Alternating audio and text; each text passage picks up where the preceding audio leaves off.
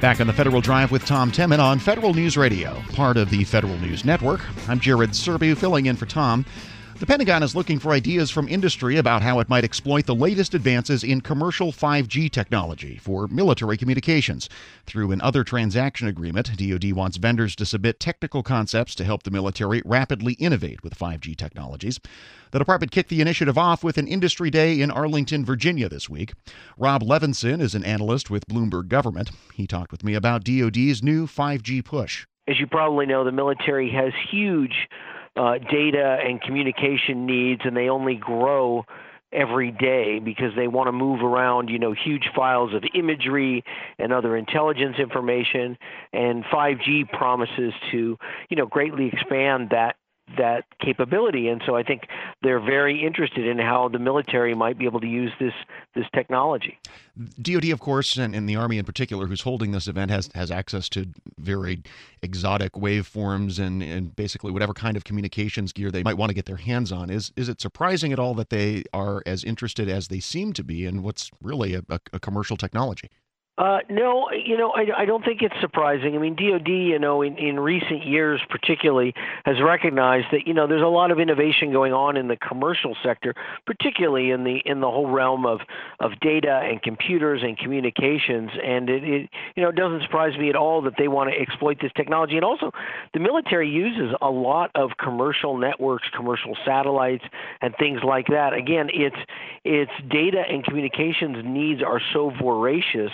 They really can't just rely on their own networks to move all the things that they want to move around. The call that they have out to industry in, a, in connection with this, this event talks about both wanting to spur innovation in the five G space and also work around some potential implications around congestion in the electromagnetic spectrum as they kind of try and figure out ways to share that spectrum with five G operators, is the way I read it. And those are kind of two separate questions, aren't they? The spectrum question versus the technological development question? Yeah, I think they are. I mean, it's one thing to develop the technology, but again, as, as you say, the spectrum is limited, and th- there's There's going to have to be sort of adjudication about, you know, what spectrum the military can use versus the commercial uh, sector. The commercial sector wants a lot of spectrum for lots of, of good, you know, sort of economic reasons, and there's going to have to be some sort of regulation. I mean, it's it's it's not that different from any other parts of the spectrum where the military needs certain spectrum or emergency responders need parts of, of spectrum. You know, the, the government's going to have to be the one to sort of adjudicate this and decide what it wants to give to the commercial entities versus what it wants to reserve for all sorts of government uses.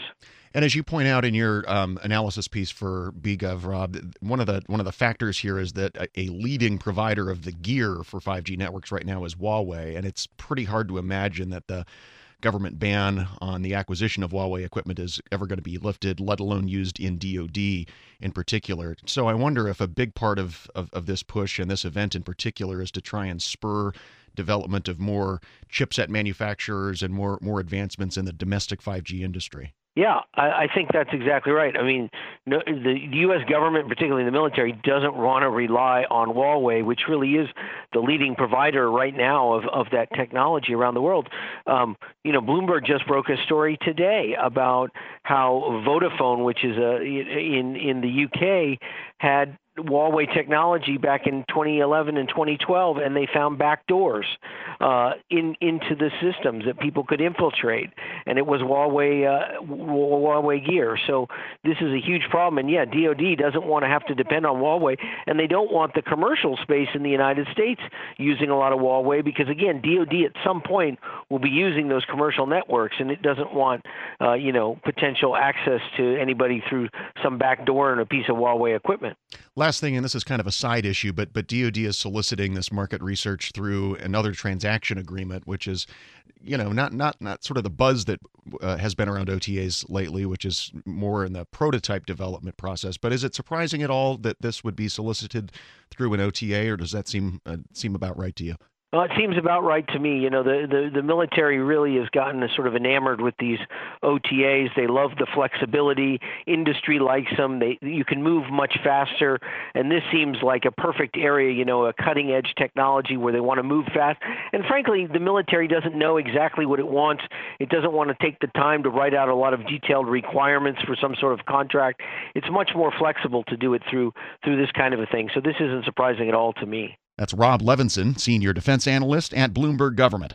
Subscribe to The Federal Drive on Apple Podcasts or Podcast One. Still ahead on Federal News Radio, C I Os can't quite shake the old view about the value they bring to their agency. This is The Federal Drive with Tom Temin on Federal News Radio, part of the Federal News Network. I'm Jared Serbu, filling in for Tom. This episode is brought to you by Zelle. Whenever you're sending money through an app or online, it's important to do it safely. Here are a few helpful tips. First, always make sure you know and trust the person you are sending money to. Second, confirm you have entered their contact details correctly. And finally, if you don't trust the person or your recipient is rushing you to send money right away, think twice before sending money through an app or online.